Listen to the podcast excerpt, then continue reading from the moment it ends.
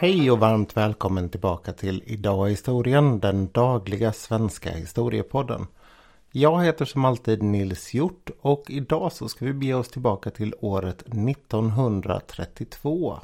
Ni kanske kommer ihåg att jag lämnade en liten ledtråd i avslutningen igår om vart vi skulle bege oss idag. Och att den ledtråden, den var att vi skulle bege oss till Karlsson på takets hemtrakter. Jag vet inte hur många som kommer ihåg det men eh, Karlsson på taket han bodde i ett område i Stockholm som kallas för Atlas. Och det här området det är vid Sankt Eriksplan, Torsgatan ner mot Barnhusviken. Anledningen till att Atlasområdet har fått det här namnet det är att det tidigare låg en fabrik där som hette Atlas. Den eh, la ner tillverkningen på 1920-talet och flyttade och är idag känd som Atlas Copco. Men när man rev allting där då utnyttjade man platsen till att börja bygga bostäder. Och de här bostäderna de blev ganska speciella eftersom de är så pass tätt byggda. Det är höga hus och djupa hus. Och från början så var det ganska dåligt byggda hus. Så tillvida att det var många små lägenheter och ganska tunna väggar. Det var absolut inget statusområde att bo i. Det ser också ganska likt från förr i de här kvarteren idag. Det är väldigt lite som är rivet. Egentligen så är det bara Atlashallen, en gammal sporthall bland annat, som har försvunnit. Och det gör ju att området får en ganska speciell karaktär. Den kanske mest kända personen som har bott i de här kvarteren det är Astrid Lindgren. Och hon bodde här mellan 1931 och 1941. Det var sen hon flyttade till den här mer kända lägenheten som låg på Dalagatan vid Vasaparken. Det är ju förmodligen också förklaringen till varför Karlsson på taket hamnar i de här kvarteren.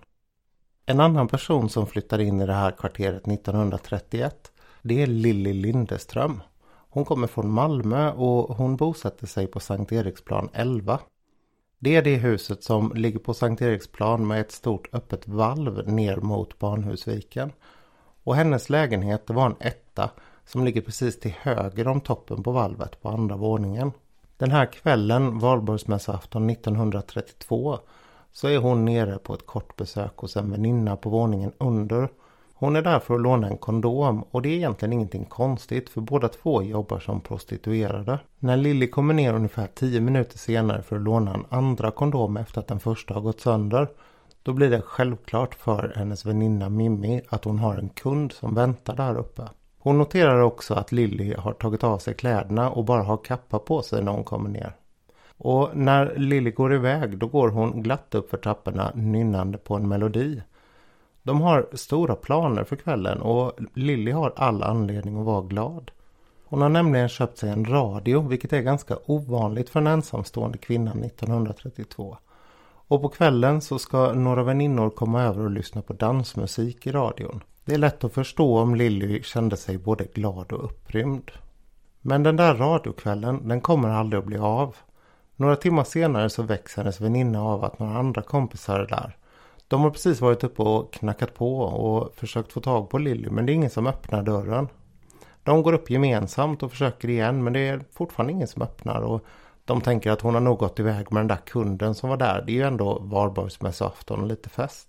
Men dagarna går och det är fortfarande ingen som får tag på Lilly. Vare sig när de ringer på eller när de ringer. En av hennes kompisar blir till slut så oroad att hon tar med sig portvakten i huset och går iväg till polisen. Det är på kvällen den 4 maj och när de kommer tillbaka med de här två polismännen så bestämmer man sig för att öppna dörren. Scenen som möter dem där inne är väldigt märklig. Lilly var känd för att ha pedantisk ordning i sin lägenhet och det är precis så det ser ut när dörren går upp. Med ett väldigt morbidt undantag. I det stora rummet utanför sovalkoven så har Lilly en ottoman. På den ligger hennes döda kropp. Och det enda hon har på sig det är ett par högklackade skor och ett par silkesstrumpor. Någon har lagt alla kuddarna i ottomanen på hennes rygg och huvud och från huvudet så har det runnit blod ner på golvet. Mellan benen så ligger det också en kondom lagd. Självklart så drar man dit den bästa expertis som finns bland polisen i Stockholm. Och medan de håller på att ta sig dit så ska vi prata lite om vem Lilly var egentligen. Lilly hade vuxit upp i Malmö och även där hade hon efter några kortare anställningar börjat försörja sig som prostituerad. Efter att hon tre gånger hade skickats till Spinnhuset i Landskrona, ett slags eh, korrektionsanstalt för prostituerade i Skåne, så gifte hon sig med en man som sålde parfymer. Deras äktenskap verkade fungera ganska bra till en början men efter fem år så separerade de eftersom det fanns en del osämja. Paret var barnlöst och efter att de hade skilt sig så flyttade Lilly upp till Stockholm. Med sig upp till Stockholm hade Lilly ett mindre underhåll och hon började ganska snart att prostituera sig igen. Hon kom bli känd hos Stockholmspolisen som skånska Lilly och bland sina vänner som en uppskattad, glad och generös väninna. Det känns tryggt att anta att hon uppskattade moderniteter för förutom den här radion hon hade skaffat sig så hade hon telefon. Det var också väldigt ovanligt vid tiden och när folk ringde så var det inte alltid henne de ville ha tag på. Utan även kunder till hennes väninna på våningen under och en annan prostituerad väninna till henne på våningen över brukade ringa till henne. Det är ganska charmigt att telefonnummer i Stockholm vid den här tiden var indelade efter stadsdelar. Och Lillys nummer det var Vasa 10422.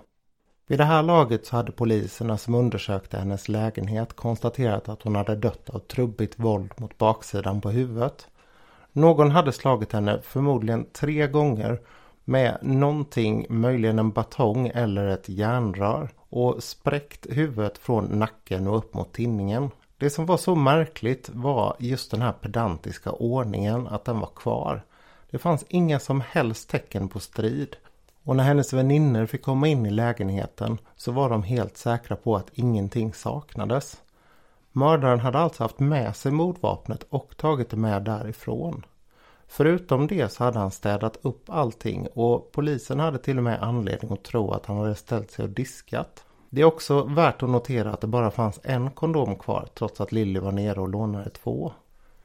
Polisen i Stockholm klarade vid den här tiden upp väldigt många mordfall och flera av personerna som arbetade där har gått till historien. En av dem är kriminalpolisintendent Alvar Zetterqvist. Han har varit inblandad i väldigt många av de stora affärerna i Sverige under 1900-talet. Bland annat Haijbyaffären och Keina-affären. Han var chef för kriminalpolisen och arbetade direkt med Atlasmordet. En annan det var John Berg, den enda som vid den här tiden jobbade med någonting som kan liknas vid brottsplatsundersökningar. Det var ingenting som han tog särskilt stor hänsyn till utan ganska ofta så klagade John på att han blev insläppt alldeles för sent på brottsplatserna. Så var fallet även när det gällde Atlasmordet då hade polis, sex poliser varit där inne och gått runt innan han fick komma in. Trots det så säger både han och Alvar att det här är den absolut renaste brottsplats de någonsin har sett. Det fanns inte ett enda spår där. Eller jo förresten. Det fanns en tidning där som mördaren förmodligen hade lämnat efter sig. Men naturligtvis så fanns det inte ett enda fingeravtryck på den. Och den här kondomen som återfanns mellan Lillys ben den hade ju varit ett klockrent sätt att sätta dit mördaren på idag. Den var helt meningslös på den tiden. Kvar i lägenheten finns också alla Lillys tillhörigheter. Det gör ju ganska tydligt att det inte på något sätt och vis har gällt ett rån eftersom det fanns kontanter kvar och likaså en del värdefulla föremål. På ett nysilverfat så hittar polisen 80 visitkort som allihopa kommer från män. Och i en låda så ligger hennes lilla adressbok. I brist på andra brottsplatsfynd så börjar man utgå från de här för att försöka hitta mördaren. Därför att en av hennes vänner säger att numret, den här om ni kommer ihåg på gamla telefoner, lilla pappersetiketten som satt på telefonen där det stod vilket nummer det var till den. Den sitter utåtvänd. När Lilly hade okända kunder eller kunder som hon inte ville skulle få tag på henne igen då brukade hon vända den där etiketten inåt. Tämligen omgående så grips en man som har en nära relation till Lilly. Men han släpps när han visar sig ha ett gott alibi. Polisen famlar i princip blindo efter det och det är inte förrän de får ett tips av en kvinna som påstår att hennes man har gjort det. När polisen tar in honom så påstår han att han säljer tvål i Vasastan men han har varit i fängelset några gånger för mycket och han har lite för konstiga kopplingar så man drar slutsatsen att han förmodligen är hallick istället. Den här frun hon tycks också ha en bakgrund som är ungefär densamma som Lillis. Maken, han är ganska svår att förhöra och efter att polisen har undersökt hans kläder det är därifrån som tipset har tagit sitt ursprung. De har nämligen varit ordentligt nerblodade. Så börjar han försvara sig på ett ganska aggressivt och utmanande sätt. Med dåtidens teknik så kunde polisen bara visa att blodet var av samma blodgrupp som Lillys. Men när han hävdar att det kommer från ett slagsmål som är långt innan Lilly har dött och när tre av hans vänner dessutom kommer och ger honom ett alibi så måste polisen släppa honom tio dagar senare. Strategin att knäcka honom i förhör har varit helt misslyckad. Trots att man gör ytterligare hundratals förhör med personer som har haft samröre med Lilly så hittar man absolut ingenting. Och det är en väldigt seriös utredning man gör. För man räknar med att det här har varit ett lustmord och man är livrädd för att mördaren ska slå till igen. En sak som hittas det är dock en såslev. Det är en man som hittar den utanför Lillys hus i mitten av juni. Och på något sätt så tar sig den till polisen och kopplas ihop med mordet. Den kommer förvandla det här mordet från ett märkligt och olöst mord till ett närmast mytiskt mord i Stockholm. När utredningen läggs ner och mordet preskriberas 1957 då har den här såsleven blivit symbolen för vampyrmordet. För någonstans på vägen så har en märklig tidningsuppgift fastnat och förvandlat Atlasmordet till vampyrmordet. Det påstås ganska ofta när man läser om det här mordet att Lilly saknade en hel del blod. Och med det så syftar jag inte på blodet som hade runnit ner på golvet utan att hennes kropp skulle vara misstänkt tom på blod.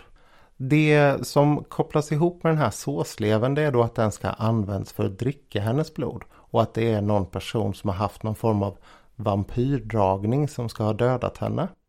I olika versioner så hittas också den här såsleven på olika ställen. En del menar att man hittar den inne i lägenheten och andra att man hittar den i trappan utanför. I ytterligare en version så är det polisen själv som efter lång tid berättar för en journalist om att det är det här spåret som har varit det väsentliga. Men det verkar som att det inte alls stämmer. Tvärtom så säger man ganska bestämt idag att det inte fanns någon form av vampyrism inblandad i det här. Personligen så har jag väldigt svårt för den här typen av sensationalism när det gäller mord. Och allt annat också för övrigt. Men tittar man noga på det här mordet så finns det faktiskt väldigt många saker som gör det ordentligt fascinerande alldeles utan vampyrism och såslevar. Mördaren tycks ha stannat kvar ganska länge efter att Lilly har dött. Och det han gör inne i lägenheten är så konstigt. Ringklockan, den hade hennes väninna klagat på att den lät konstig när hon kom till polisen. Och när man undersöker lägenheten så har mördaren dämpat ringklockan genom att stoppa in saker i den. Varför gör man en sån sak? Är man inne i lägenheten och vill slippa höra den när någon är utanför? Och varför hade han tagit sig så mycket tid att städa så ordentligt där inne? Och varför låg kuddarna staplade så märkligt på hennes rygg och huvud? Var det för att slippa se vad han hade gjort? I sådana fall borde han väl ändå inte stanna i lägenheten så länge. Och varför låg kondomen tydligt placerad mellan hennes ben? Det måste ju betyda någonting. Fascinerande är också att man en sån här vårkväll kan ta sig in och ut ur ett hus i ett tätbebyggt område där det är mycket folk som rör sig utan att lämna ett enda spår eller bli sedd av någon. Alldeles särskilt så som mordet bara fem dagar efter att det har skett slås upp stort i tidningarna och därefter närmast rullar som en följetong de kommande dagarna. För min del så är Atlasmordet ett av de verkligt stora Stockholmsmysterierna. Och dessutom så tycker jag att hela kringmiljön till det här är så fängslande. Det är smått magiskt att tänka sig hur annorlunda den här platsen var för bara 90 år sedan. Och med det så återstår bara för mig att tacka för att du lyssnade idag. Jag vill också passa på att önska en riktigt skön långhelg. Och om du uppskattade den här lite pirriga olösta mordgåtan så kan jag säga grattis för att på måndag så kommer det ytterligare en sån här märklig och eh, lite mer nervig eller vad vi ska kalla det historia. På tisdag utlovar jag istället en riktig solskenshistoria för den som väntar på det. Tills dess, allt gott!